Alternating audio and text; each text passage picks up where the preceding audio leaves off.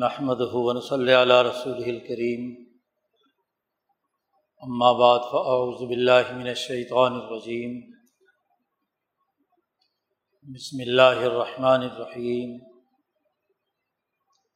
قال اللہ تبارک و تعالی اذهبا الى فرعون انه طغى. وقال تعالی فعطیہ فقولہ انا رسولہ ربک فرسل معنیٰ بنی اسرائیل ولا تعذب ہوں وقال النبی صلی اللہ علیہ وسلم کانت بنو اسرائیل تسوسحم الانبیاء علامہ حلق نبی خلف نبی آخر. علالہ نبی آبادی سیقون خلفاء فیق سرون وقال نبی صلی اللہ علیہ وسلم لا تزال طائفة من امتی قائمین علی الحق لا يضرهم من خالفهم صدق اللہ مولان العظیم و صدق رسول النبی الکریم معزز دوستوں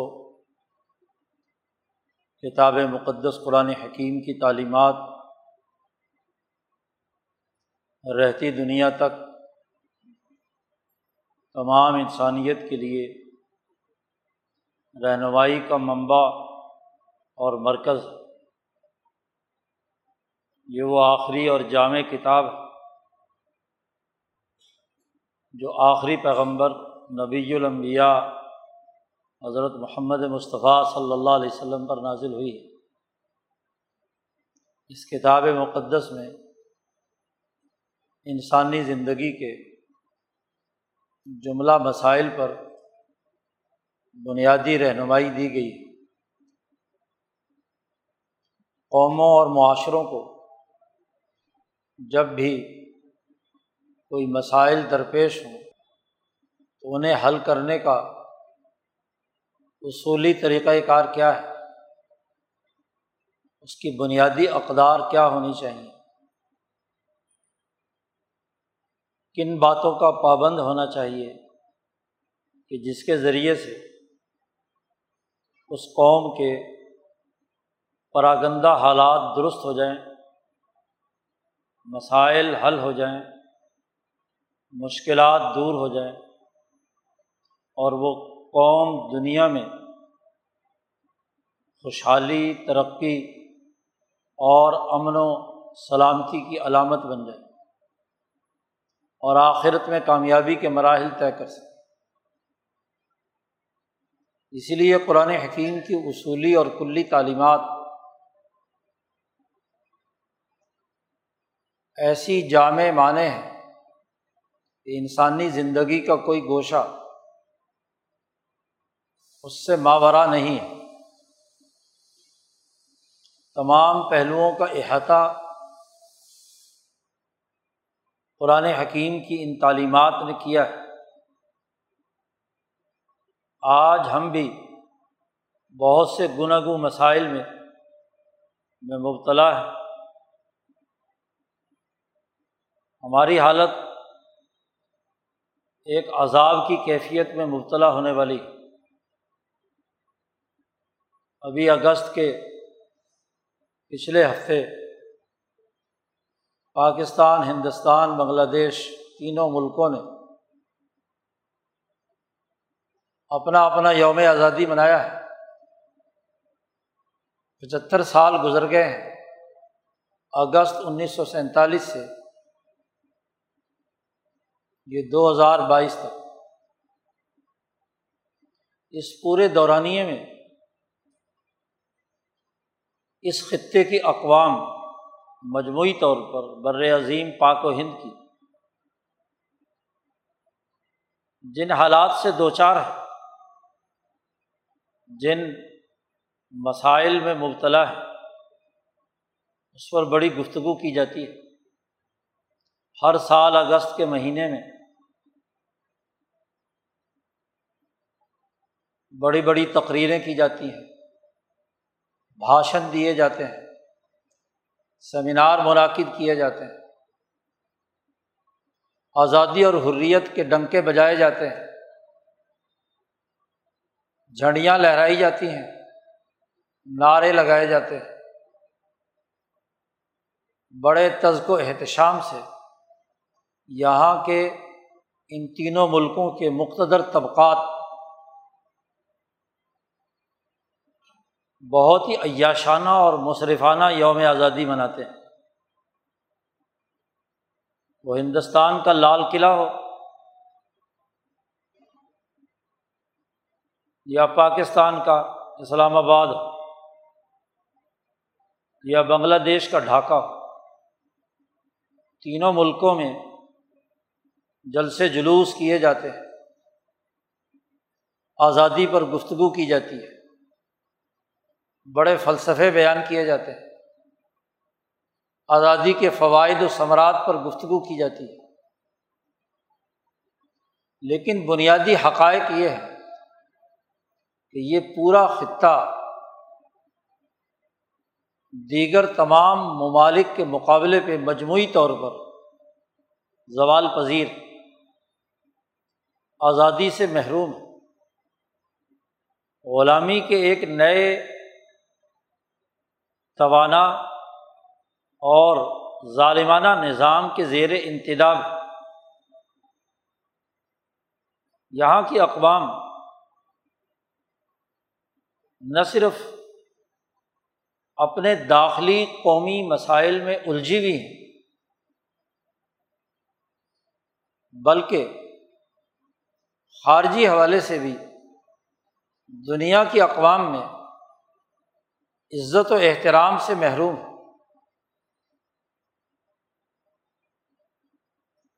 امن و امان کی حالت انتہائی مخدوش۔ معاشی صورت حال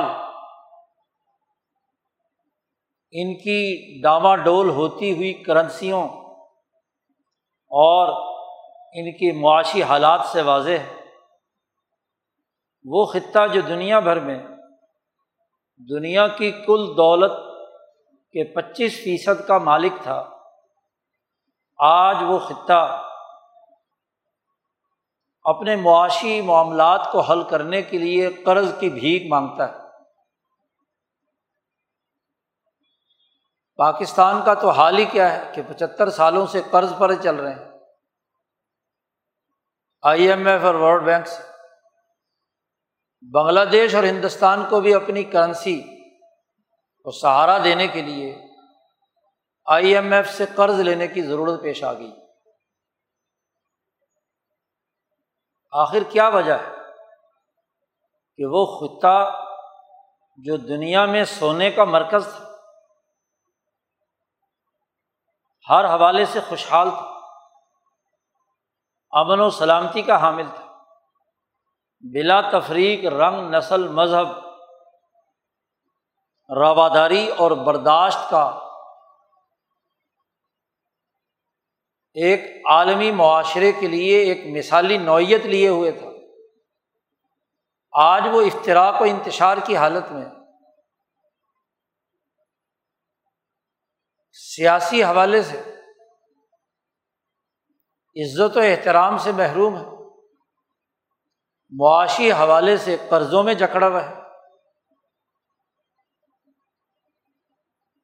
ان تینوں ملکوں کی عام عوام بھوک و افلاس کی حالت میں۔ تینوں ملکوں میں سیلاب آ جائے تو یہاں کی ستر اسی فیصد آبادی تباہ و برباد ہو کر رہ جاتی کیونکہ گھر اجڑ جاتے ہیں۔ غریب کی غربت مزید بڑھ جاتی ہے۔ پاکستان ہو، ہندوستان ہو یا بنگلہ دیش۔ ہو تینوں خطوں کی صورت حال یہی ہے۔ انیس بیس کا، پندرہ بیس کا فرق اپنی جگہ پر ہے۔ لیکن ستر اسی فیصد آبادی، غربت کی لکیر سے نیچے رہنے پر مجبور ہے۔ سڑکوں پر سوتی ہے۔ غربت کی حالت میں پیٹ بھر کر غذا نہیں ملتی۔ مسائل سے دو چار۔ دریا بکھرتے ہیں تو بستیوں کی بستیاں غرقاب ہو جاتی ہیں۔ آج پورا بلوچستان اور سندھ ڈوبا ہوا ہے۔ جنوبی پنجاب کے بہت سے اضلاع ڈوبے ہوئے ہیں۔ پانی نہ ملے تب مصیبت خشک سالی مار دیتی ہے۔ اور اگر پانی ملے تو پانی کی زیادتی اور سیلابی ریلے غریب کو بہا کر لے جاتے یہاں کا مقتدر طبقہ بھی عیاشیاں کرتا ہے، مفادات اٹھاتا ہے۔ ہندوستان کا اشرافیہ بھی، وہاں کی رولنگ کلاس بھی، وہاں کے ستر اسی فیصد وسائل پر قابض بنگلہ دیش کا مافیا بھی۔ وہاں کے وسائل پر سانپ بن کر بیٹھ جاتا ہے۔ آخر کیا وجہ ہے کہ اس خطے میں انسانی مسائل حل ہونے کے بجائے ہر گزرتے سال کے ساتھ ان میں اضافہ ہوتا ہے۔ ان مسائل کے حل کا کوئی طریقۂ کار ایسا واضح پروگرام جو ان کے ان درینہ اور پیچیدہ مسائل کے حل کے لیے کردار ادا کرے۔ اس کی آج اس خطے کی اقوام کو ضرورت خواب و عقیدے کے اعتبار سے کچھ ہی کیوں نہ ہو۔ بحیثیت انسان جو اس کا انسانی حق اسے امن چاہیے۔ اسے معاشی خوشحالی چاہیے۔ اسے عدل و انصاف چاہیے۔ اسے مجموعی طور پر انسانی فلاح و بہبود چاہیے۔ کالا ہو یا گورا مسلمان ہو یا ہندو، سکھ ہو یا بدھ، اس خطے کا رہنے والا ہے۔ اس خطے کے ان مسائل کے حل کے لیے دنیا میں نازل ہونے والی آخری کتاب نبی آخر الزمان پر نازل ہونے والی کتاب کیا رہنمائی دیتی ہے؟ یہ انسانی فریضہ ہے کہ کتاب مقدس قرآن حکیم سے انسانوں کے مسائل کے حل کے حوالے سے رہنمائی لی جائے۔ یوں تو اس خطے کے تمام انسانوں پر یہ فریضہ عائد ہوتا ہے۔ لیکن مسلمان خاص طور پر جو اس کتاب مقدس پر ایمان لانے کے دعوے دار ہیں، اسلام کے نعرے لگاتے ہیں، اسلام کے نام پر دو ملک بنائے ہوئے ہیں، پاکستان اور بنگلہ دیش۔ بلکہ اس بر عظیم پاک و ہند کا ایک تیسرا ملک مالدیپ بھی مسلم اکثریتی ملک کہلاتا ہے۔ اسلام کے نام پر بنائے ہوئے یہ ملک، ان پر تو یہ فریضہ عائد ہوتا ہے کہ نہ صرف یہ کہ خود، بلکہ اس خطے کے دیگر انسانوں کو مسائل کے اس جھاڑ جھنکار سے نکال کر امن، ترقی اور خوشحالی کی شاہراہ پر گامزن کرنے کے لیے رہنمائی دیں۔ یہ رہنمائی تو کیا دیتے؟ خود ان سے زیادہ بدتر مسائل کے اندر مبتلا ہے۔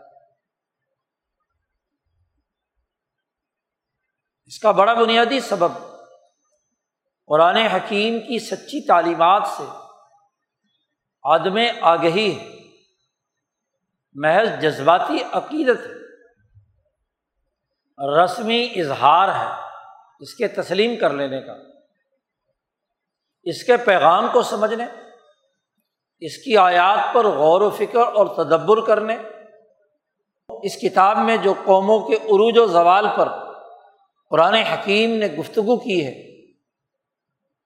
اسے نظر انداز کرنے کا لازمی نتیجہ یہ ہے کہ آج کا مسلمان نہ صرف یہ کہ خود عذاب الہی کی گرفت میں ہے، بلکہ اپنے ساتھ ساتھ اپنے خطے کے اکثریتی عوام کے لیے بھی مسائل کے حل کا کوئی راستہ نہیں ڈھونڈ رہا۔ جبکہ امبیا کو ماننے والے دین اسلام کی تعلیمات پر یقین رکھنے والوں پر تو لازمی تھا کہ وہ شہدا الناس بن کر انسانیت کی رہنمائی کرتے۔ خود کو اس زوال اور پستی سے نکالتے اور پھر دیگر اقوام کو آزادی اور حریت کے راستے پر گامزن کرتے۔ قرآن حکیم کا انداز اور اسلوب یہ ہے کہ وہ انسانی معاشرے میں اقوام عالم کے نمونے کی قومیں سامنے رکھ کر ان کے مسائل کو زیر بحث لا کر، بطور تمثیل کے، بطور مثال کے، قوموں کے عروج و زوال پر گفتگو کرتا ہے۔ خاص طور پر وہ قوم جو ابراہیم علیہ السلام کو تسلیم کرنے والی ملت ابراہیمیہ حنیفیہ پر ایمان رکھنے کے باوجود اپنے دور کے سچے نبی سے تعلق رکھنے کے باوجود ان کی حالت کیا تھی؟ ان کے مسائل کیا تھے؟ علم بھی ہے، کتاب بھی ہے، نبی کو مانتے بھی ہیں، اپنے اپنے اخبار و رحبان کی پیروی بھی کرتے ہیں۔ پھر بھی مسائل سے دو چار ہیں۔ وہ قومیں جن کے پاس نہ کوئی قانون، نہ کوئی کتاب، نہ کوئی رہنما، نہ کوئی سیکھنے سکھانے والا، وہ اگر مسائل سے دو چار ہوں تو زیادہ سے زیادہ یہی کہا جائے گا کہ جاہل ہے وہ جڑ ہے تو انہیں پتہ نہیں کسی چیز کا۔ لیکن علم رکھنے کے باوجود رہنما ہونے کے باوجود، آئین، قانون اور دستور اور کتاب مقدس ہونے کے باوجود، اگر وہ زوال کی حالت میں ہے، پستی کی حالت میں ہے، تو قرآن حکیم نے ایسی زوال پذیر قوم کا تجزیہ کیا، حقائق بیان کیا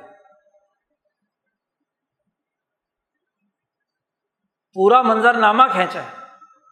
اور اس حوالے سے قوموں کی آزادی کی معنویت، اس کے اثرات و نتائج،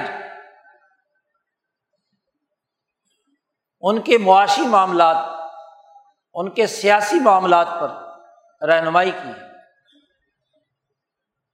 آج ہم یہاں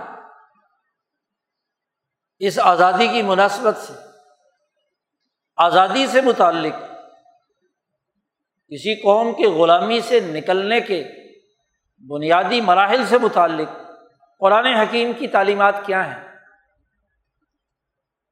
اسے سمجھنے کی کوشش کریں تاکہ وہ عقل و شعور پیدا ہو، جس سے قومیں حقیقی آزادی حاصل کر کے، اپنے مسائل حل کرتے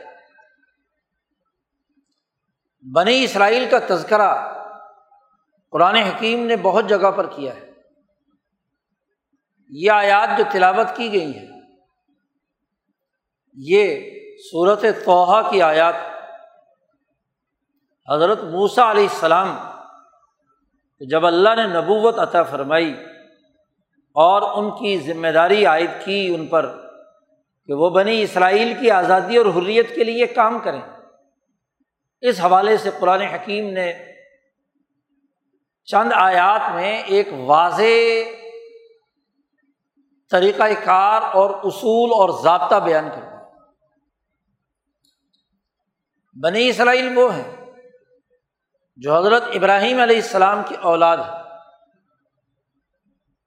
ابراہیم علیہ السلام کے بیٹے اسحاق اسحاق کے بیٹے یعقوب یعقوب جن کا نام اسرائیل ہے، ان کی اولاد بنی اسرائیل کہلائی۔ اور یعقوب کے بیٹے حضرت یوسف علیہ السلام جب مصر پہنچے اور وہاں حکومت قائم کی، تو یعقوب علیہ السلام اور ان کی اولاد، پورا بنی اسرائیل، اس کو یوسف علیہ السلام نے مصر بلا لیا۔ دو سو سال یہ بنی اسرائیل وہاں رہے مصر میں۔ جب تک یوسف علیہ السلام اور ان کا قائم کردہ نظام باقی رہا، تو بلا تفریح رنگ نسل مذہب، ہدایت کا ایک ایسا جامع پروگرام مصر میں غالب رہا جو مصریوں قبتیوں اور بنی اسرائیلیوں دونوں کے لیے یکساں مفید کوئی طبقاتی فرق، کوئی نسلی امتیاز، کوئی مذہبی فرق مصر کی سیاست اور ریاست میں نہیں تھا۔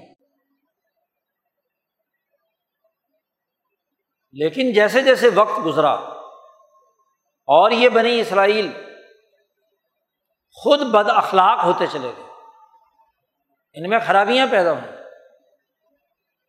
ابراہیمی تعلیمات سے انحراف کیا۔ تو اس کا لازمی نتیجہ ان پر زوال کی صورت میں آیا۔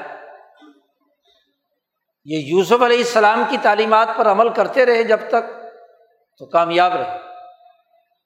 اور جب انہوں نے ان تعلیمات کو پس پش ڈالا قبتیوں تو مصریوں کی کیا رہنمائی کرتے خود زوال کی حالت میں آ گئے۔ خود بد اخلاق بن گئے۔ اور طاقت کا معیار افرادی قوت بن گئی۔ تو مصر کی نسلوں نے اپنی آبادی کے بل بوتے پر، اپنی طاقت کے بل بوتے پر ان کو غلام بنا لیا۔ فرائین مصر وجود میں آئے اور انہوں نے غلام بنا کر ان کی آزادی سلب کر لی۔ پستی کی حالت میں مبتلا کر دیا۔ دو سو سال یہ اس غلامی کی حالت میں رہے۔ عذاب الہی کی حالت میں۔ مصریوں کے پاس تو کوئی کتاب نہیں تھی۔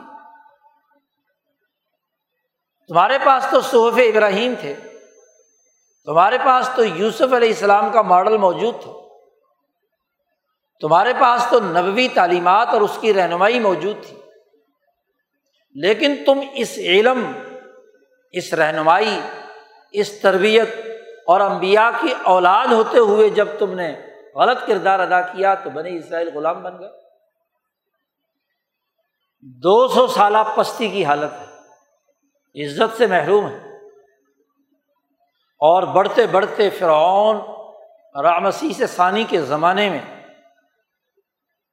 ان کی حالت انتہائی بدتر اور غلاموں جیسی ہو گئی۔ صلاحیت موجود ہے۔ امبیا کی نسل ہے، اولاد ہے۔ استعداد ہے۔ اعلیٰ علمی استعداد بھی ہے۔ لیکن بد اخلاقی، بد کرداری کے نتائج غلامی کی صورت میں مسلط ہے دو سو سال عذاب کی حالت میں رہتے ہیں۔ اور فرعون کا معاملہ یہ ہے ان کے زمانے کے فرعون کا۔ فرعون مصریوں کے حکمرانوں کا ٹائٹل تھا۔ قرآن حکیم اس کا نقشہ کھینچتے ہوئے بتلاتا ہے کہ فرعون نے زمین میں ایسی سرکشی کی ہوئی تھی کہ آنا رب کو مل اعلیٰ کا دعوے دار تھا۔ اور بنی اسرائیل کو غلام بنائے ہوئے تھے۔ ان کے لڑکوں کو قتل کرتا تھا، ان کی لڑکیوں کو زندہ رکھتا تھا۔ گروہ گروہ بانٹ دیا۔ خود مصری قوم میں بھی، جو اس کے اپنے رشتے دار یا بادشاہ سے تعلق رکھنے والے ہیں، ان کی حیثیت بالادست اور خود قبتیوں میں بھی جو اس خاندان اور نسل سے نہیں ہے ان کو حقیر۔ اور بنی اسرائیل کو تو سرے سے غلامی کی حالت پر زندہ رہنے پر مجبور کر رکھا۔ دو سو سال کے اس عذاب کے نتیجے میں جس بری حالت میں یہ مبتلا تھے، تو اللہ تبارک و تعالیٰ نے ان کو اس غلامی کی حالت سے نکالنے کے لیے موسا علیہ السلام کو پیدا کیا۔ اس کا تفصیلی قصہ قرآن حکیم نے صورت القصص میں اور اس صورت توحا میں بیان کیا۔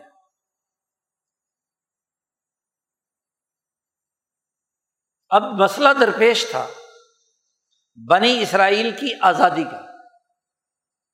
ایک قوم، ایک نسل اس کی بقا کا، اس کو عذاب سے نکالنے کا۔ تو اس کے لیے حضرت موسا علیہ السلام کو اللہ نے ذمہ داری عائد کی۔ سب سے پہلے تو کہا کہ تم جاؤ اور اس فرعون نے سرکشی کی ہے، اس کا مقابلہ کرو۔ اظہب الا فرعون ان تغا موسا علیہ السلام نے کہا کہ اس کے لیے تو ایک جماعت کی ضرورت اور نہیں تو کم از کم میں اکیلا نہیں تو میرے ساتھ میرا ایک بھائی بھی تو ہو۔ دو تو ہوں۔ تو ہارون علیہ السلام کو جو میرے بڑے بھائی، ان کو گفتگو بھی اچھی کرنا آتی ہے۔ ان کی زبان میں لکنت نہیں ہے۔ وہ بات کو بھی اچھی طرح واضح کر سکتے ہیں۔ آواز بھی ان کی بلند ہے۔ انہیں میرا وزیر بنا دے۔ میرے ساتھ شامل کر دے۔ دونوں مل کر اپنے ساتھ افرادی قوت پیدا کریں گے۔ اور اس فریضے کی ادائیگی کے لیے کردار ادا کریں۔ اللہ تبارک و تعالیٰ نے فرمایا، ٹھیک ہے۔ اظہب انت و اخو کا جاؤ تم اور تمہارا بھائی فرعون کی طرف اور دیکھو، ولا تانیہ فی ذکری میرا پیغام دینے میں کوئی کوتاہی اور سستی مت کرنا دونوں۔ کسی قسم کی کوتا ہی نہیں ہونی چاہیے۔ تمہیں جا کر فرعون کی توغیانی اور سرکشی کے خلاف کردار ادا کرنا ہے۔ اور پھر فرمایا از ہبا الا فرعون. تسنیا کا سیگا استعمال کیا کہ تم دونوں جاؤ فرعون کے۔ ان تغا اس نے سرکشی کی ہے، ظلم کیا ہے، قوم کو غلام بنایا ہے، تفریق پیدا کر دی ہے۔ ریاست اور سیاست وہ بلا تفریق رنگ نسل مذہب ہوتی ہے۔ ہر انسان کے انسانی مسائل حل کرنے کے لیے سیاسی نظام بنائے جاتے ہیں۔ ریاستی حدود مقرر کی جاتی ہے لیکن یہ عجیب ہے کہ اس نے اس پوری آبادی کو شیعہ کر دیا، ٹکڑے ٹکڑے کر دیا، تقسیم در تقسیم کر دیا۔ وجہ اعلیٰ شیعان اس ریاست کے رہنے والے لوگوں کو تقسیم کر دیا۔ شیعہ جمع ہے شیعتن کی اور شیعہ کہتے ہیں گروہ کو۔ فرقے کو۔ وہ نسل کی بنیاد پر ہو، مذہب کی بنیاد پر ہو، سوچ اور فکر کی بنیاد پر ہو، سیاسی حوالے سے ہو، عقیدے پر ہو، نظریے پر ہو۔ گروہیت، جس میں ایک گروہ دوسرے گروہ سے لڑ رہا تو فرعون نے وہ جو یوسف علیہ السلام کا نظام تھا کہ تمام اقوام کو، بلکہ اس خطے میں بسنے والی تمام انسانوں کے لیے بلا تفریق رنگ، نسل، مذہب، نظام بنایا تھا، اسے تقسیم کر کے ٹکڑوں میں بانٹ دی۔ گروہیتیں پیدا کی، ڈیوائڈ اینڈ رول کی سیاست پیدا کی۔ تقسیم کرو اور حکومت کرو۔ پھر انسانی عزت اور انسانی وجود کو خطرہ لائے کہ یوزب ہو اب نہ ہوں ویستائی نسا ہوں ان کے لڑکوں کو ذبح کرنا۔ کسی بھی قوم کی نسل کشی کے لیے اس کی اولاد مردوں کو قتل کر دو تو خالی عورتیں اکیلے کون سا بچہ پیدا کرے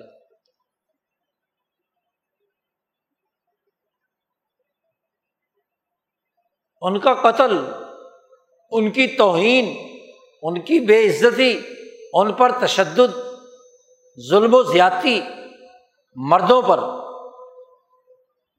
یہ فرونی نظام کا حصہ اور معاشی حوالے سے فساد پیدا کیا۔ انکان من المفصدین فسادی آدمی۔ طبقاتی نظام بنائے ہوئے بنی اسرائیل میں سے ہی خریدے ہوئے لوگ قانون جیسے پیدا کر لیے۔ مذہبی طبقوں میں حامان جیسے مذہبی پروت پیدا کر لیے۔ اپنے مفادات کی اعلی کار سیاسی مافیا اکٹھی کر لی۔ یہ ہے تاحود یہ ہے سرکشی۔ بنی اسرائیل پر جب یہ عذاب مسلط ہے، تو اس موقع پر اللہ پاک فرماتے ہیں کہ از ہوا الا فراؤن ان تغا اس نے یہ کردار ادا کیا ہوا ہے سوسائٹی میں۔ اس لیے اس کے مقابلے میں جانا۔ قرآن حکیم چند آیات کے بعد وہ منظر کھینچتا ہے کہ ان دونوں حضرات نے فرعون کے دربار میں جا کر کیا کام کیا؟ قرآن کہتا فتیا ہو وہ دونوں وہاں فرعون کے پاس پہنچے۔ حضرت عبداللہ ابن عباس رضی اللہ تعالیٰ عنہما ایک حدیث بیان کرتے ہیں، جسے حدیث فتون کہا جاتا ہے۔ کہ موسا علیہ السلام جب تور پہاڑ سے یہ پیغام لے کر اپنے گھر پہنچے، اپنی والدہ اور اپنے بھائی سے ملے، انہوں نے کھانے پینے کا بندوبست کیا۔ تو اسی دوران موسا علیہ السلام نے حضرت ہارون علیہ السلام سے کہا کہ اللہ نے ایسے مجھے رسول بنا کر بھیجا ہے۔ اور میرے ساتھ تم میرے مددگار ہو گئے۔ تمہیں بھی میرے ساتھ ذمہ داری دی ہے۔ ماں کھانا بنا کر کھلا رہی ہے اور دونوں بھائی بیٹھے ہوئے ارون علیہ السلام نے کہا کہ جیسے آپ کے رب نے جو حکم دیا ہے میں اس کے لیے تیار ہوں۔ عبداللہ بن عباس رضی اللہ تعالیٰ عنما فرماتے ہیں، اب سوال یہ درپیش ہے کہ فرعون جس کے دربار میں تو چڑیا نہیں پھڑکتی، سیکورٹی کا بڑا نظام کیسے وہاں تک پہنچے اور اس کے سامنے یہ پیغام رکھیں۔ حضرت ابن عباس رضی اللہ تعالیٰ نما فرماتے ہیں کہ دو سال لگ گئے موسا علیہ السلام۔ اس دو سال میں انہوں نے بنی اسرائیل کے جو جہاں دیدہ سمجھدار برداشت رکھنے والے لوگ تھے، انہیں بھی اس کی اطلاع دی اور کوشش کرتے رہے۔ جاتے ہیں وہاں محل کے دروازے پر۔ سیکورٹی افسران سے کہتے ہیں کہ بھی ہمیں اندر ملنا ہے، انہیں اطلاع دو۔ تو وہ کوئی بھی فرعون کے خوف، روب اور دبدبے سے کوئی اندر سیکورٹی والا بھی جا کے اطلاع نہیں دیتا۔ مختلف روایات میں مختلف طریقۂ کار وضع کیے، بیان کیے گئے۔ چونکہ ساری روایات دو سال مسلسل لگ گئے۔ اسی تگ و دو میں کہ فرعون کے دربار میں براہ راست جا کر بات کر پیغام رسانی نہیں ہو رہی۔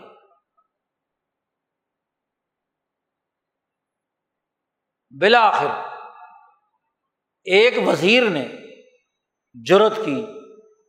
وہ بھی اس وقت جب موسا علیہ السلام نے آسا اس محل کے دروازے کے ساتھ ٹکرایا، تو فرعون کے کانوں تک آواز پہنچی تو اس نے پوچھا، یہ کون ہے؟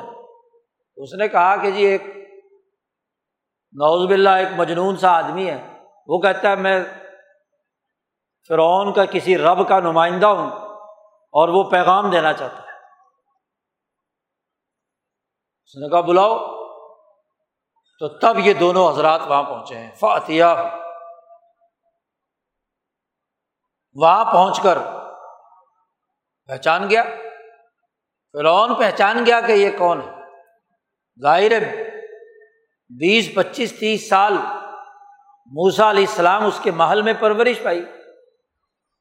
پالا پوسا بڑا کیا تو موسا کو نہیں پہچانتے تو اور کسے پہچانتے موسا علیہ السلام نے تعارف کرایا۔ انا رسول ربک۔ ہم دونوں رسول ہیں تیرے رب کے۔ سب سے پہلے اپنا تعارف کرایا۔ ہمیں بنی اسرائیلی حیثیت سے اور اس حیثیت سے کہ میں تمہارے مال میں رہا ہوں۔ اس حیثیت سے گفتگو نہیں کر رہا میں۔ ہم گفتگو کر رہے ہیں اس حیثیت سے کہ ہم تیرے پروردگار کے بھیجے ہوئے رسول انا رسول ربک۔ اپنا تعارف کرا رہے اب یہاں تعارف کے بعد پہلی بات یہ نہیں کہہ رہے کہ کلمہ پڑھو، میں رسول ہوں، پیغمبر ہوں۔ پڑھو، لا الہ الا اللہ موسا رسول اللہ۔ ان کا کلمہ ہے۔ اس کی دعوت نہیں دی پہلا اور بنیادی پیغام قرآن حکیم کہتا ہے کہ ایک تو ہم تیرے رب کے رسول ہیں فارسل فا تفریعی ہے۔ کہ پہلی بات رسالت کا بنیادی مقصد ہم رسول بن کر آئے اس مقصد کے لیے ہیں کہ فارسل معنی بنی اسرائیل بنی اسرائیل کو ہمارے ساتھ بھیجو۔ صورت الشعراء میں اللہ نے کہا، ان ارسل معنی بنی اسرائیل۔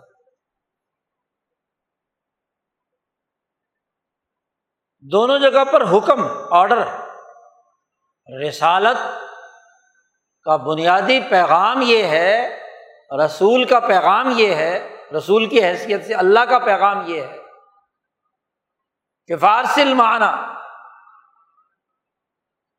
اور فوراً ہی فرمایا، ولا تو عزب ہم ان کو عذاب میں مبتلا مت کر۔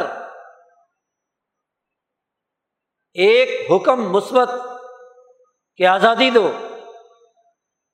اور دوسرا حکم کہ یہ مت کرو یعنی عذاب مت دو۔ یہ عذاب ہے۔ قوموں کا تقسیم ہونا، سیاسی زوال میں مبتلا ہونا، معاشی بدحالی کی حالت میں ہونا، فساد کی صورت کا ہونا۔ یہ نہیں ہے۔ ارسل امر ہے۔ اور لا عزب نہیں۔ دو باتوں کا حکم دے رہے نبوت کا بنیادی مقصد قوموں کی آزادی ہے اور انہیں دنیا کے عذاب سے نجات دلانا ہے۔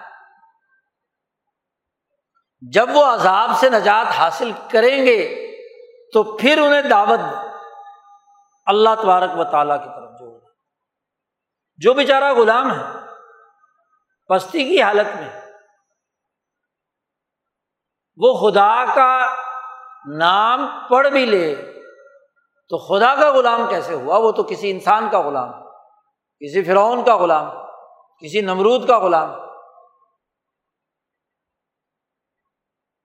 خود عذاب کی حالت میں مبتلا ہے، بیمار پڑا ہوا ہے، اذیت میں مبتلا ہے، مرض کی حالت میں ہے، اور آپ اسے کہیں پڑھ کلمہ جی۔ یہ عجیب بات جب تک آپ عذاب سے نجات نہیں دلاتے، پستی سے نجات نہیں دلاتے، تو کیسے وہ دل کے اطمینان، ایمان و یقین اور اذعان کے ساتھ اللہ کی وحدانیت پر یقین رکھے گا؟ پہلے تو اس پست حالت سے نکالنا ہے، غلامی سے نکالنا ہے، بدحالی سے نکالنا ہے۔ اس لیے موسا علیہ السلام نے دو باتیں کہی ہیں۔ ارسل معنی بنی اسرائیل اور ولا تعذب ہم ان کو عذاب میں مبتلا مت رکھ۔ جو غلامی کا عذاب ہے، پستی کا عذاب ہے، قتل و غارتگری کا عذاب ہے، عزت سے محرومی کا عذاب ہے، بھوک و افلاس کا عذاب ہے۔ اس سے ان کو نجات دو۔ اور پھر عجیب بات آگے کہی، قد جی انا کا بھی آیا تم ربک اور اپنی رسالت اور اس آزادی اور حریت کے لیے ہم تیرے پاس ایک واضح دلیل لے کر آئے ہیں۔ بے آیا تم ربی نشانی ہے تیرے رب کی طرف سے۔ اللہ نے مجھے نشانی دی ہے۔ جو دلیل ہے اس بات کی کہ میں تیرے رب کا بھیجا ہوا رسول ہوں اور جو نشانی ہے اس بات کی کہ اس نے یہ پیغام دیا ہے کہ بنی اسرائیل کو اس عذاب کی حالت سے نجات دو۔ دو نشانیاں دی گئی جی ایک نشانی تو وہ تھی کہ بھوسا علیہ السلام سے اللہ نے کہا تھا وہاں تور پہاڑ پہ کہ اپنا ہاتھ اپنے گریبان میں داخل کرو، ادخل یدا کا فی جئی بھی کا تخرج بیدا من غیر سوئن داخل کرو اور اس کو ذرا نکالو دوبارہ۔ تو یہ ایسا روشن اتنی روشنی اس میں سے نکلے گی کہ جو بغیر کسی تکلیف کے ایک ہاتھ سفید ہوتا ہے برس کے مرض کی وجہ سے۔ اور ایک یہ کہ اس میں سے روشنی پھوٹ رہی ہے، کرنیں پھوٹ رہی ہیں۔ لیکن کسی مرض کی وجہ سے نہیں۔ بلکہ ایک ایسی حقیقت جس سے فرعون جو خدائی کا دعوے دار بنا ہوا تھا رب و کم اعلیٰ کہتا تھا، اس کی ربوبیت ڈھیر ہو گئی۔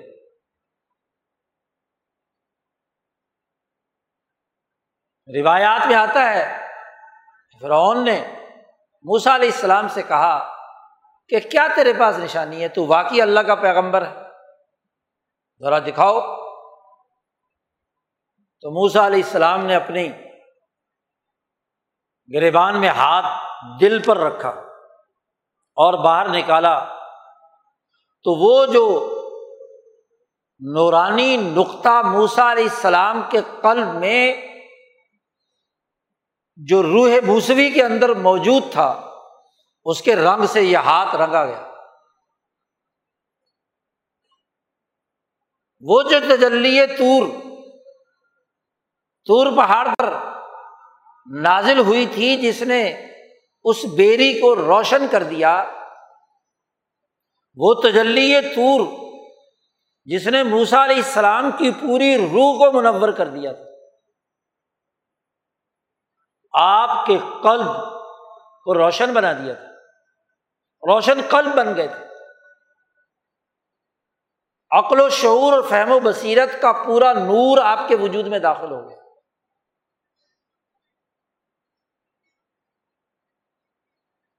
تجلیات الہیہ کا یہ نور دل سے نکلتا ہے اور اپنے راستے سے کیا ہے، ہاتھ میں پہنچ جاتا ہے۔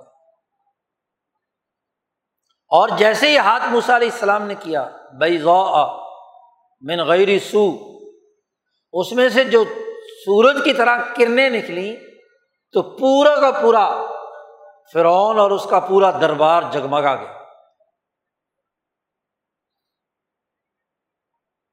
روشن کر دیا۔ جی انا کا بھی آیا تم میرے ربک، تیرے رب کی طرف سے میں نشانی لایا عظمت کی نشانی، حیبت اور جلال کی نشانی۔ تو بھی رب کا دعوے دار بنا پھرتا ہے۔ ذرا تو کر کے دکھا۔ میرے رب نے تو مجھے رسول بنا کر بھیجا ہے۔ اور اس کی سب سے بڑی نشانی یہ ہے کہ اب انوارات الہیہ کا راج ہوگا، تیرا سسٹم ختم ہوگا۔ گویا کہ بوسا علیہ السلام کی قلبی توجہ نے اس کو مبہوت کر دیا، پریشان کر دیا۔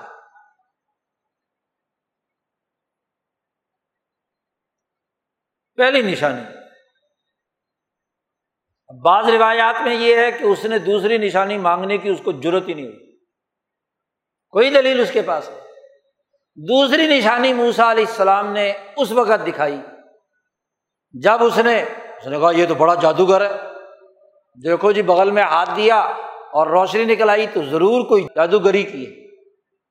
حقیقت کو سمجھنے کے بجائے اسے جادو بنا لیا۔ اور سارے جادوگر جمع کر لیے۔ اور جب جادوگر جمع ہو گئے، عوام جمع ہو گئے، یوم الزینتی، عید کا دن۔ اس نے اپنے درباریوں سے کہا کہ یہ آدمی تو لگتا ہے کوئی جادوگر ہے۔ تو لہٰذا جادوگروں کو جمع کرو ان کا مقابلہ کرنے کے لیے۔ اور اتنا مبہوت ہو گیا تو موسا علیہ السلام سے کہتا ہے کہ بھائی دن بھی تم مقرر کر دو۔ کس دن؟ تم اپنا جادو کا کرتب دکھاؤ گے اور ہمارے جادوگر بھی کرتب دکھائیں گے۔ علیہ السلام نے کہا، ٹھیک ہے۔ دن مقرر کرتے ہیں وہ جو چھٹی کا دن یوم زینا عید کا دن اور لوگوں میں اعلان کر دو کہ فلانا عید کا دن قریب آ رہا ہے، تو آ جاؤ۔ فلاں میدان میں معاملہ ہوگا۔ جب میدان سج گیا۔ اور وہاں موسا علیہ السلام نے دوسرا معجزہ، دوسری نشانی آسا والی دکھائی کہ وہ اجدہا جو سب رسیوں کو نگلتا نگلتا فرعون کے سامنے آ کر منہ کھول کے کھڑا ہو گیا کہ جیسے ابھی پکڑ کر فرعون کو لکما بنا لے گا۔ کام تو آسان ہو جانا تھا، لیکن موسا علیہ السلام نے اس کی دم پکڑی تو وہ لاٹھی بن گیا۔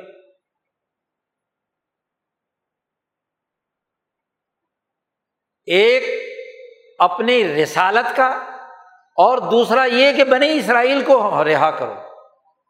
پہلے دن کا مطالبہ بھی ہے اور اس دن کا مطالبہ، جہاں بنی اسرائیلی بھی ہیں قبتی بھی ہیں، سارا مصر اکٹھا ہوا ہوا ہے۔ تو بڑا واضح پیغام قوم کی آزادی کا دیا۔ اور ساتھ ہی موسا علیہ السلام نے ایک اور اہم بات کہی۔ وسلام من تبا الخدا کہ سلامتی اور امن صرف اس کے لیے ہوگا جو ہدایت کی اتباع کرے۔ اب یہاں کہ جی غیر مسلم کو یہ کہنا چاہیے یہاں مسلم غیر مسلم کی بات نہیں، بڑی واضح اور جامع دو ٹوک بات موسا علیہ السلام نے کہی ہے کہ امن و سلامتی اس کے لیے ہے جو ہدایت کے سیدھے راستے پر چلے۔ اور یہ فرعون کو بھی معلوم ہے کہ ہدایت کا سیدھا راستہ یوسف علیہ السلام اس مصر کے اندر دو سو سال پہلے متعارف کرا چکے ہیں۔ ہدایت کے بہت سارے درجات۔ قرآن حکیم نے بہت سے معنوں میں اسے استعمال کیا۔ صورت العلیٰ میں اللہ پاک نے انسان کی پیدائش کے ساتھ ہی انسان کے اندر اللہ نے کہا قدرا فہدا ہم نے اس انسان کی تقدیر اور اس کا سسٹم بنایا اور اس کو ہدایت دی ہر انسان کو۔ تو ایک ہدایت وہ ہوتی ہے جو ہوا سے خمسہ ظاہرہ سے حاصل ہوتی ہے۔ ایک وہ جو ہوا سے خمسہ باتنا سے حاصل ہوتی ہے۔ ایک وہ جو عقل سے، شعور سے، فہم سے حاصل ہوتی ہے۔ اور ایک ہدایت سے مراد وہ ہدایت ہے جو وہی الہی سے حاصل اب فرعون کے سامنے ابھی کوئی وہی کی بات تو آئی نہیں۔ ہدایت جو کتاب ہدایت ہے، وہ تو بہت بعد میں جب بنی اسرائیل کو آزادی دلا کر موسا علیہ السلام وادی سینا میں داخل ہو گئے اور وہاں سے تور پہاڑ پر گئے تھے، تو وہاں اللہ پاک نے کتاب تورات دی تھی۔ تو اب وسلام علی من تبا الہدا اس کو سلامتی کی بات بیان کر رہے ہیں، تو کس ہدایت کی اتباع کی بات کر رہے ہیں؟ وہ ہدایت جو اس سوسائٹی کی روایات کے مطابق یوسف علیہ السلام کے زمانے سے چلی آ رہی تھی۔ اس لیے راج من آل فرعون کی جو تقریر صورت مومن میں اللہ نے بیان کی ہے، اس نے اپنی تقریر میں اس ہدایت کا ذکر کیا ہے۔ جا کم یوسف۔ تمہارے پاس پہلے یوسف آئے تھے بل تھے لیکن فمازل تم فی شک مما جا کم بھی۔ تم یوسف کی اس تعلیمات میں بھی تم شک میں مبتلا رہے۔ وہ جانتے تھے اہل مصر یوسف کی تعلیمات کو، تبھی تو آل فرعون کا جو مسلمان مرد ہے، وہ فرعون کے دربار میں یوسف علیہ السلام کی ہدایت کا تذکرہ کر رہا ہے۔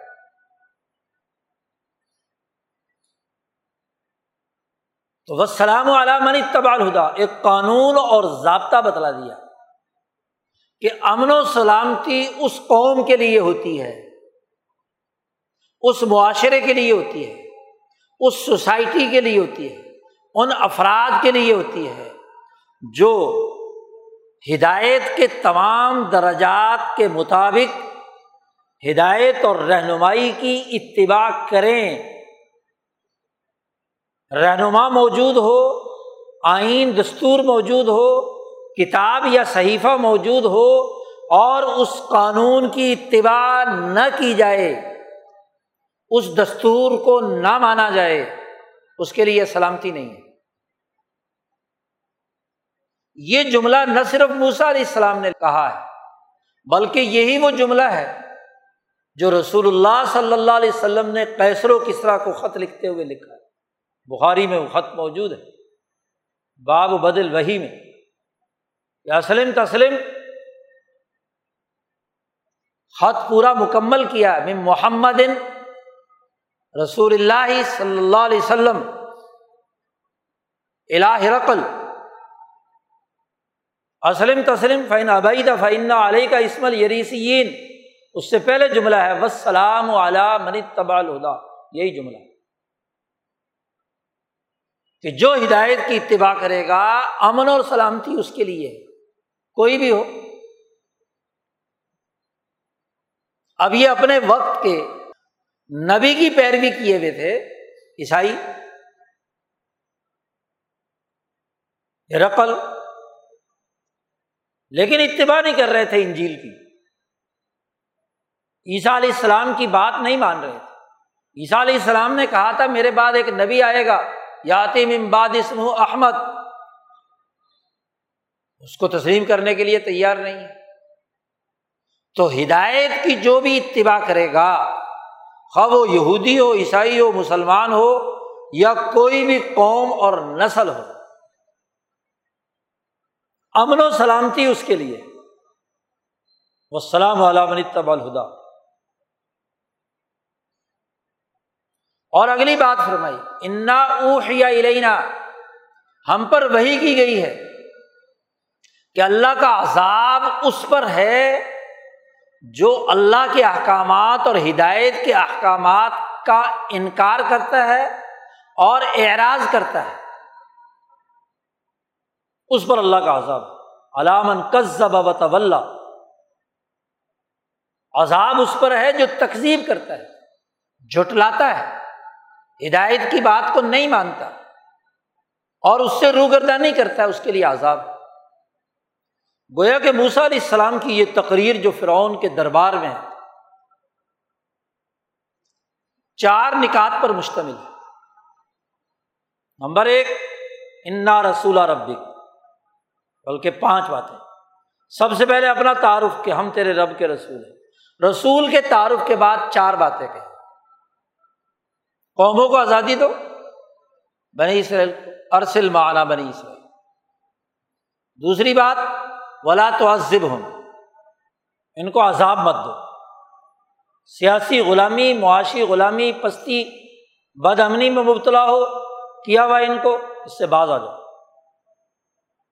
تیسری بات یہ کہ وہ سلام علام اتباع الہدا جو ہدایت کی اتباع کرے گا، سلامتی اور امن جان اسی کی بچے گی۔ ورنہ تو اسے غرق کر دیا جائے گا۔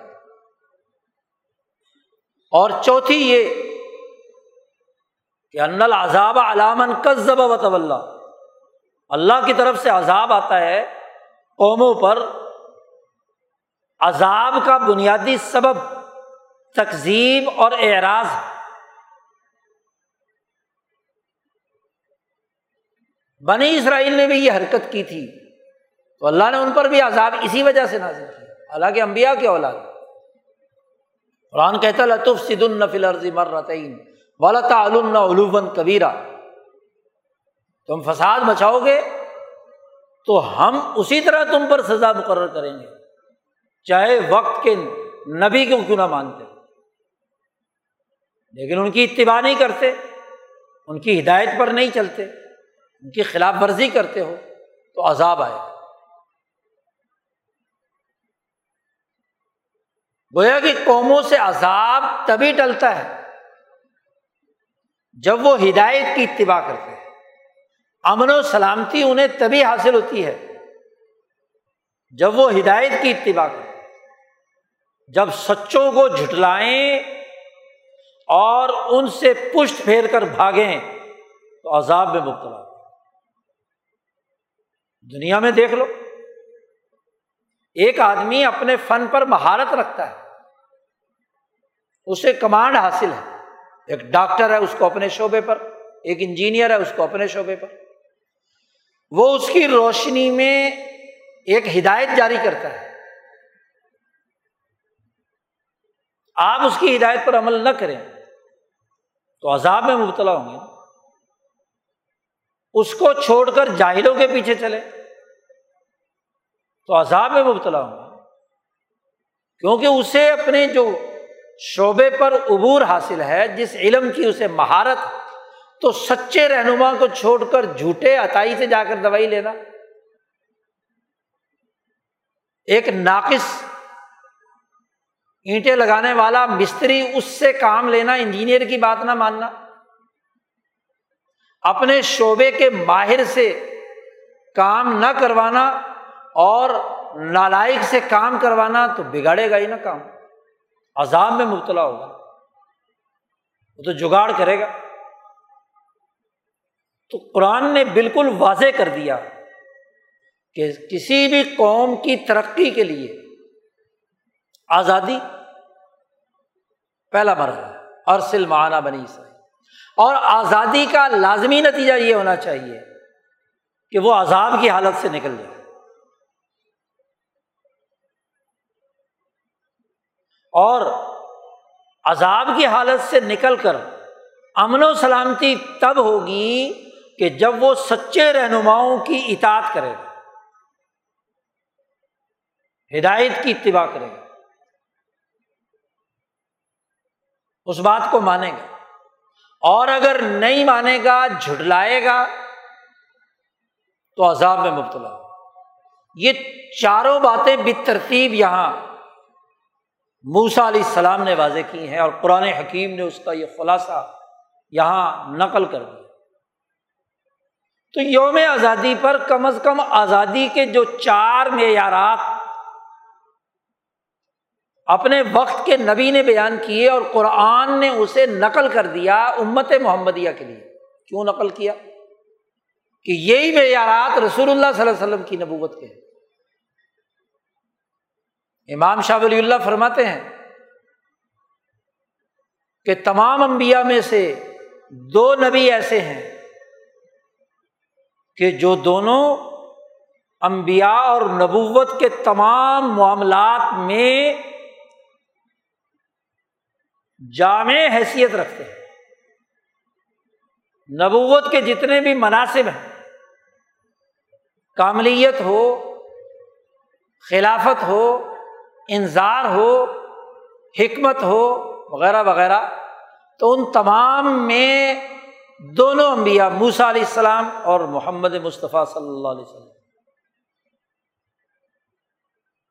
دونوں حکیم بھی تھے منظر بھی تھے، خلیفہ بھی تھے، ہادی بھی تھے، مزکی بھی تھے، رہنما بھی تھے۔ ہر شعبے کے اعتبار سے۔ تو نبی اکرم صلی اللہ علیہ وسلم اور موسا علیہ السلام میں فرق صرف اتنا ہے کہ موسا علیہ السلام بنی اسرائیل کی قوم اور اس کے ذریعے سے اس خطے کی اقوام کی درستگی اور سیاست کے لیے آئے تھے۔ اور رسول اللہ صلی اللہ علیہ وسلم کل انسانیت اور دنیا بھر کی کل اقوام کے نظام کو درست کرنے کے لیے آئے موسا علیہ السلام کی نبوت کا دائرۂ کار ارتفاق سالس قومی نظام سے تعلق ہے۔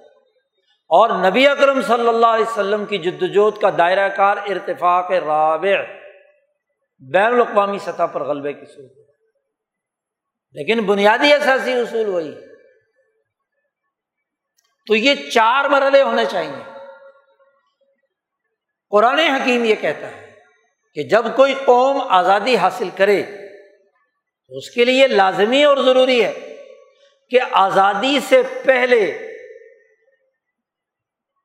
نہ صرف یہ کہ جسمانی غلامی سے آزادی ہو، بلکہ غلامی کے زمانے کا جو عذاب والا نظام ہے وہ بھی بدلے۔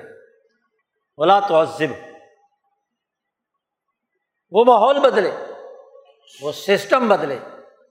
وہ نظام ٹوٹے۔ پھر تو حقیقی آزادی ہے۔ اور پھر آزادی کے بعد بڑا جامع ترین جملہ موسا علیہ السلام نے یہاں فرمایا تو بس سلام علام اتبال ہدا آپ دیکھیے کہ جیسے فرعون پر یہ فٹ ہوتا ہے گبتیوں پر فٹ ہوتا ہے، ایسے ہی یہ بنی اسرائیل جنہیں بحیرہ کلزم کراس کر کے موسا علیہ السلام وادی سینا میں لے کر پہنچے۔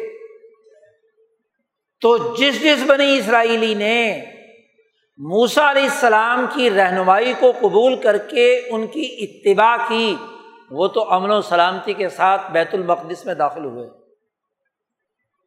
اور جس جس نے بھی اتباع نہیں کی، یا تو وادی تی میں ہی مر کھپ گئے جی۔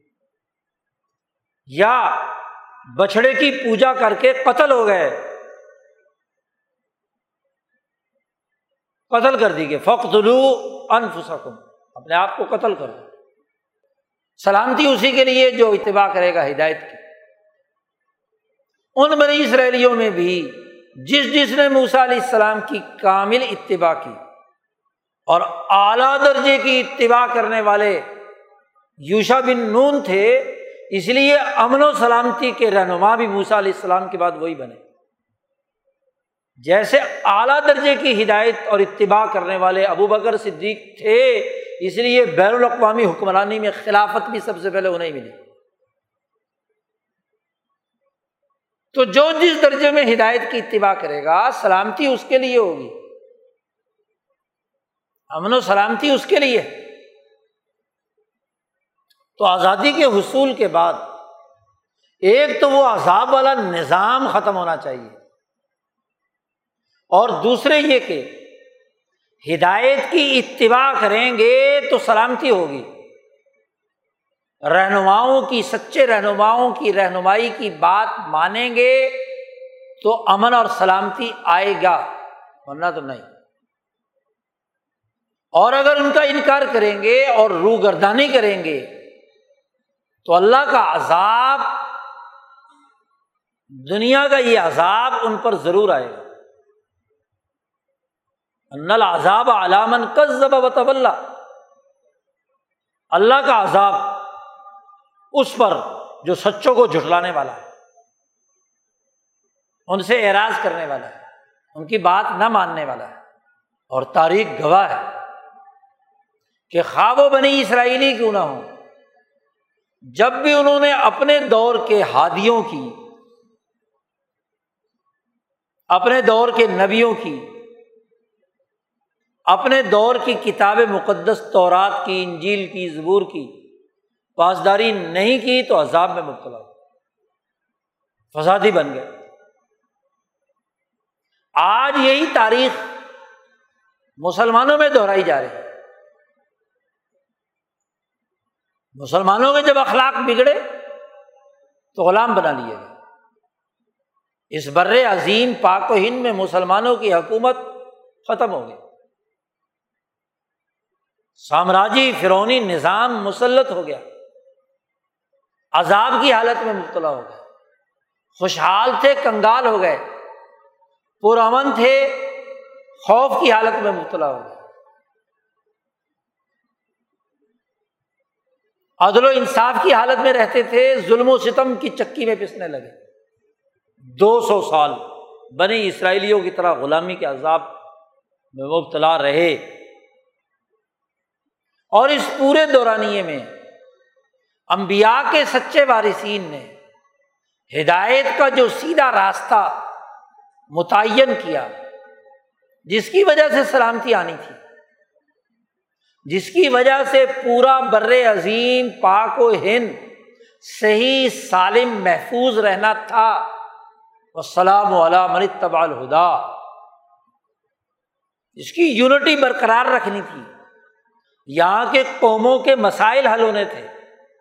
ان کا عذاب ختم ہونا تھا۔ ان کی اجتماعیت برقرار رہنی تھی۔ ان کی اس سب کانٹیننٹ کی وہ حیثیت اور شناخت جو دنیا میں عزت اور افتخار اور مرتبے کی علامت تھی، وہ برقرار رہنی تھی۔ اس ہدایت کی اتباع نہیں کی گئی۔ فرعون نہ کرے تو دریائے نیل میں غرق ہوتا ہے، بحیرہ کلزم میں غرق ہوتا ہے۔ بنی اسرائیلی نہ کریں تو وادی تی میں قتل کر دیے جاتے ہیں۔ بنی اسرائیل نہ کریں تو جالوت ان کی اینٹ سے اینٹ بجا دیتا ہے۔ بخت و نظر انہیں تباہ و برباد کر دیتا ہے۔ وہ اگر یہ بد اخلاقی کا مظاہرہ کریں تو تاتاری ان پر حملہ کر کے بغداد کی اینٹ سے اینٹ بجا دیتا ہے۔ وہ اگر بد اخلاقی کا مظاہرہ کرے تو اس بر عظیم پاک و ہند کے اوپر غلامی کی سیارات مسلط ہو جاتی وہ بھی کیسر و کسرا کی عادات کے حامل بن جائے تو زوال کی حالت میں سلامتی تو اس کے لیے جو ہدایت کی اتباع کرے۔ تو وہ سلامتی نہیں رہی۔ اس خطے کے بسنے والے لوگوں کو سوچنا چاہیے کہ امبیا کی مجموعی تعلیمات پر مشتمل جو ہدایت تو رات میں انجیل میں، زبور میں، قرآن حکیم میں، صحف ابراہیم میں اور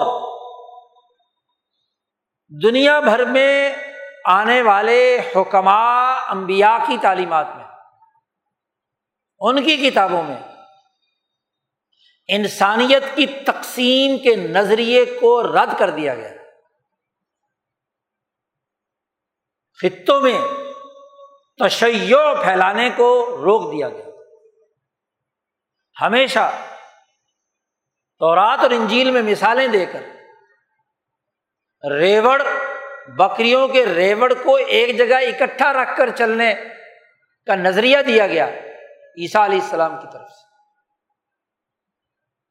تقسیم کی بنیاد پر نہیں۔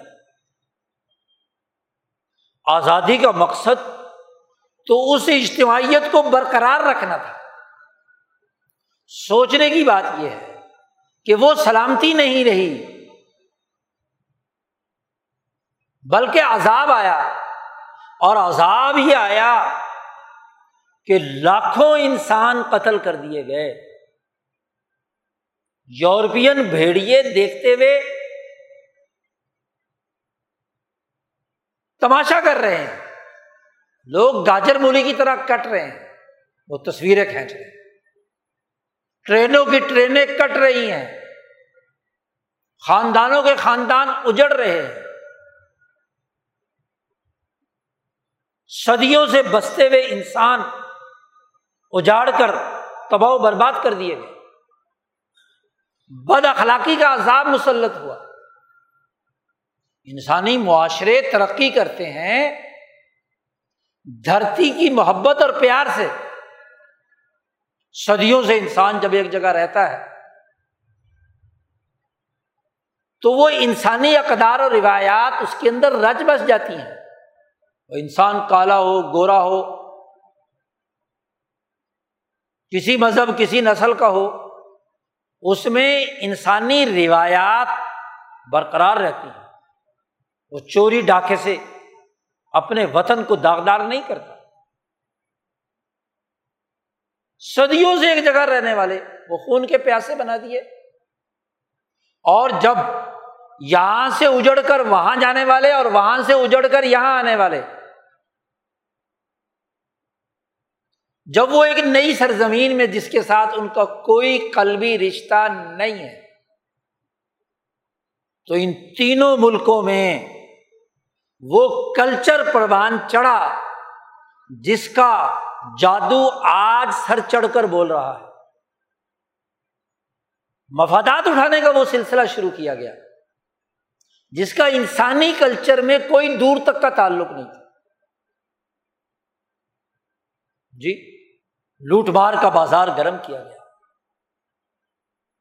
قتل و غارت گری شروع ہو گئی۔ وسائل پر قبضہ کرنے کا، راتوں رات امیر بننے کا مفت خوروں کا ٹولہ وجود میں آ گیا۔ جن میں کوئی اہلیت اور صلاحیت اور رہنمائی کی کوئی رمک نہیں تھی، وہ رہنما بن بیٹھے۔ دونوں ملکوں کا حال دیکھ تینوں ملکوں۔ جو بےچارے سیکشن افسر تھے، وہ سیکرٹری بن گئے۔ ڈائریکٹ لوٹ مار ہے۔ یہاں سے جو لوگ جگہ چھوڑ کر گئے، اسلام کے نام پر یہاں کے مسلمانوں نے ان کی جائیدادیں لوٹی تو راتوں رات مالدار ہو گئے۔ وہاں بھوکے ننگے تھے تو یہاں مالدار۔ اور وہاں جو کوئی مالدار تھا، وہ بےچارا زمین پہ آ کے بیٹھ گیا۔ وقار ختم، اخلاق ختم، تہذیب ختم، روایات ختم۔ اور جو یہاں سے وہاں گئے، ان کا اس دھرتی سے کیا تعلق تھا؟ انہوں نے بھی وہی سلوک وہاں کے لوگوں کے ساتھ کیا۔ کیونکہ جب عدم تحفظ کا احساس ہو، مہاجر کا ٹائٹل ساتھ لگا ہوا ہو، نہ دھرتی اپنی، نہ وطن اپنا، بس وسائل لوٹو۔ یہ جو راتوں رات امیر بننے کا خناس دولت پر قبضہ کرنے، زمین پر قبضہ کرنے، عہدوں پر قبضہ کرنے کی دوڑ شروع ہوئی۔ اسے آزادی کہتے ہیں۔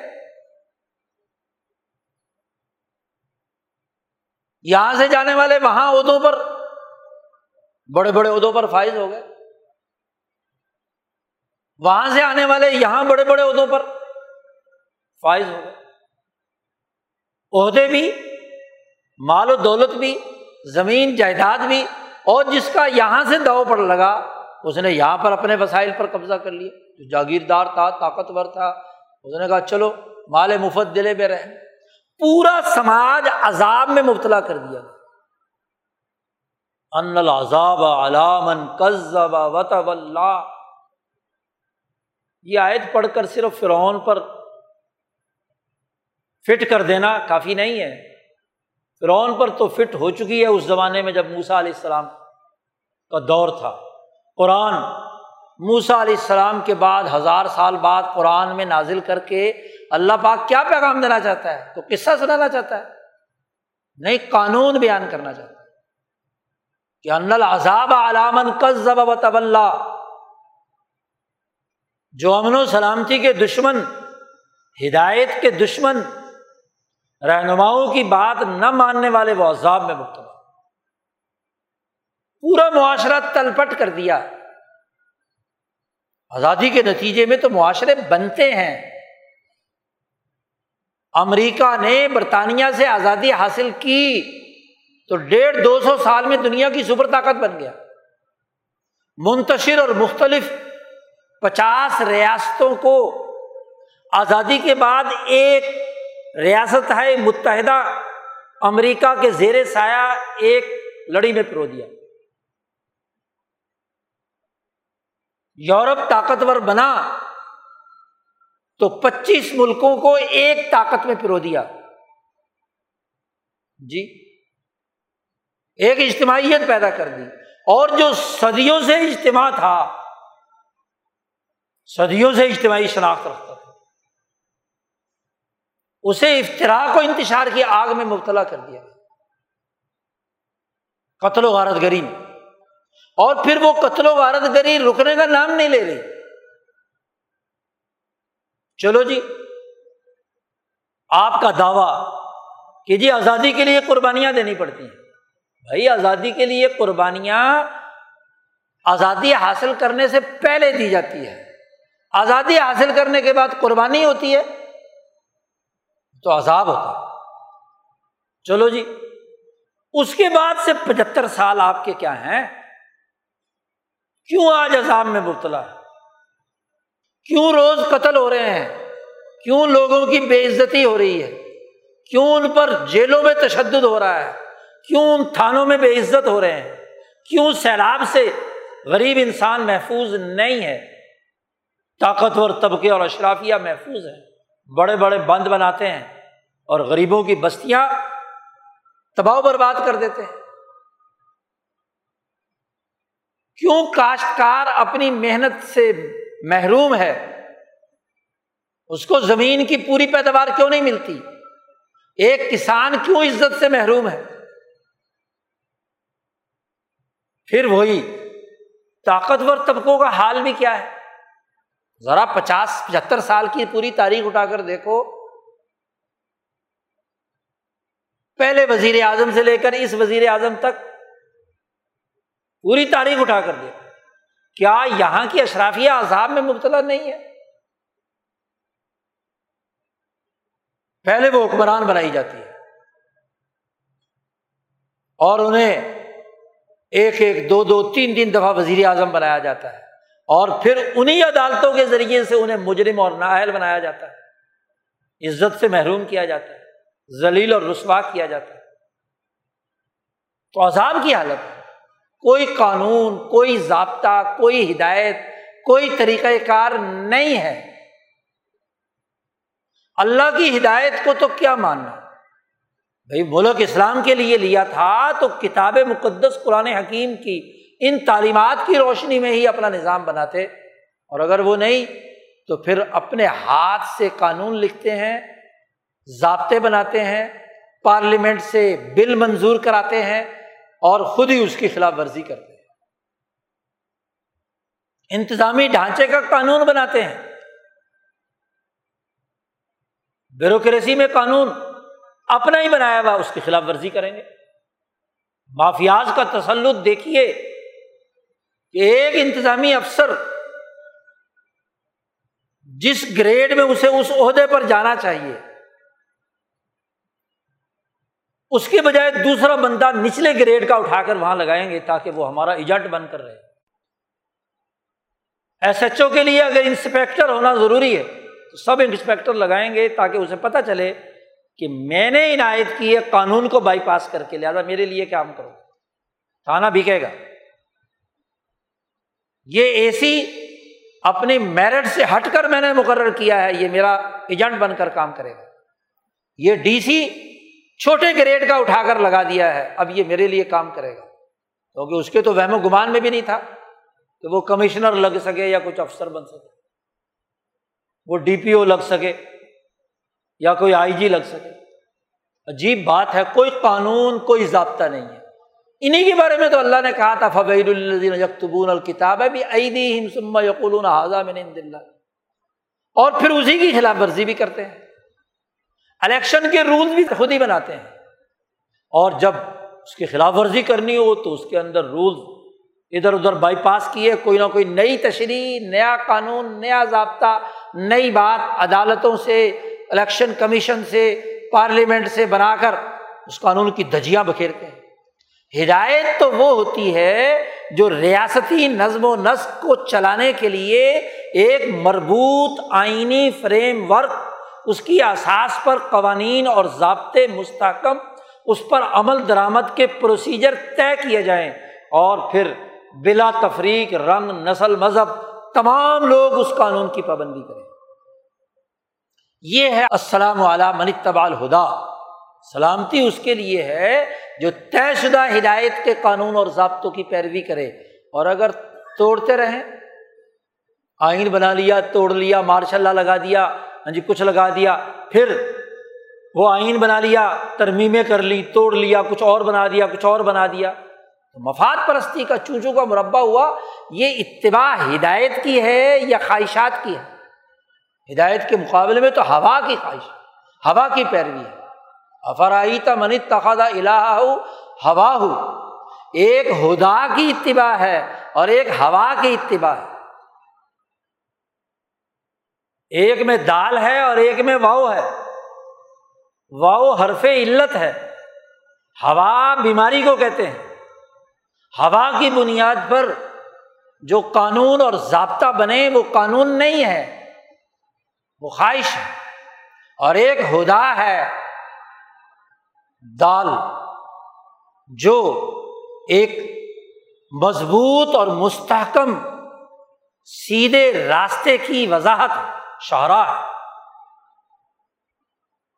ایسی روشنی ہا، غیب اور ہدایت کی روشنی کو کہتے ہیں، جو بالکل واضح، کوئی اس میں کجی وجی نہیں ہے۔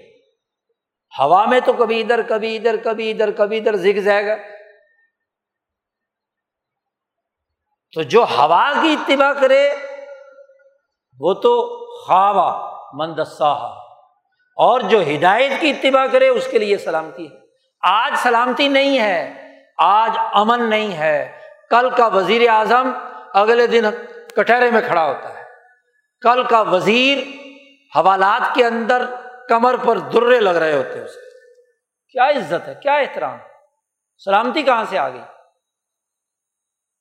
کل کا افسر آج کرپشن کے کٹہرے میں کھڑا ہے۔ یہ سلامتی ہے، یہ امن ہے۔ سوچنے کی بات قرآن حکیم جو معیار بنا رہا ہے آزادی کے، اس کے الر رغم پوری کی پوری سوسائٹی اس عذاب میں مبتلا ہے۔ کیوں؟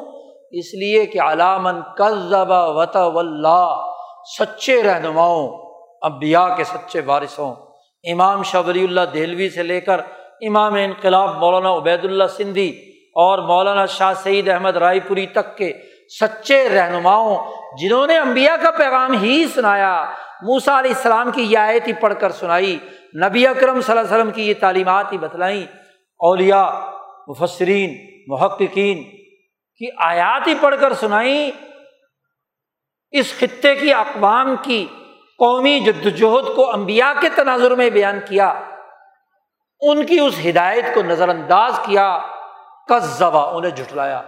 جو غلامی کے لیے کردار ادا کرنے والے تھے، وہ لیڈر بنا لیے۔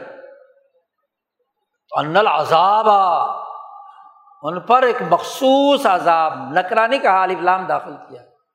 اور مخصوص عذاب سیاسی عذاب ہے، معاشی عذاب ہے، ذلت امیز عذاب ہے۔ منقص ذبح طول اعراض کیا، گردن موڑ دی سچا پیغام سنایا تو فتوے لگائے، روگردانی کی۔ اس کا لازمی نتیجہ تو ہونا تھا کہ عذاب آج ہم عذاب کی حالت میں ہیں۔ اسی لیے ہمارے حضرت شاہ سعید احمد رائے پوری دعا مانگتے تھے کہ یا اللہ، ہمارے گناہوں کے سبب جس عذاب الہی میں آج ہم مبتلا ہیں، یا اللہ ہمارے وہ گناہ معاف کر۔ ہم سے جو بھول ہوئی اور ہم نے جو سچے لیڈروں کو جھٹلایا، ان سے روگردانی کی۔ اور جھوٹے لیڈروں کے پیچھے پچہتر سالوں سے چل رہے ہیں، تو یہ عذاب میں مبتلا ہے نا۔ اس عذاب سے جب تک توبہ نہیں کریں گے۔ سلامتی اور امن کے لیے واضح اور دو ٹوک ہدایت کے راستے پر نہیں چلیں گے، تو کبھی نہ امن ہو سکتا، نہ عذاب کی حالت سے نکل سکتا۔ قرآن حکیم کی آیات ہمیں آئینہ دکھا رہی ہیں اور آزادی کا حقیقی مطلب بتلا رہی ہیں۔ واضح طور پر ان آیات کا سیاق و سباق بنی اسرائیل کی قومی آزادی، قومی سلامتی اور عذاب کی حالت سے نکلنے سے ہے۔ اسی کی احساس پر آج ہم اپنے قومی معاملات کو دیکھ سکتے ہیں اور آزادی اور حریت کے اس مہینے میں جس کو آزادی اور حریت کے نعرے کے ساتھ ہم لے کر چل رہے ہیں، ہمیں آزادی کا حقیقی مطلب مفہوم، اس کے امن و سلامتی والے اثرات، عذاب سے نکلنے والے اثرات کو سمجھنا ہے۔ اگر یہ سمجھ پیدا ہوتی ہے، شعور پیدا ہوتا ہے، سچے رہنماؤں کی اتباع کرتے ہیں، ہدایت کے ایک صاف شفاف، آئین، قانون، دستور کی پیروی کرتے ہیں، تو اس عذاب کی حالت سے نکل سکتے ہیں۔ اللہ تعالیٰ ہمیں قرآن حکیم کی آیات کا صحیح شعور نصیب فرمائے اور اس کی اساس پر آزادی کے حقیقی فوائد اور ثمرات سے مستفید ہونے کی توفیق عطا فرمائے۔ وہ آخر داوانہ الحمد للہ رب العالمین۔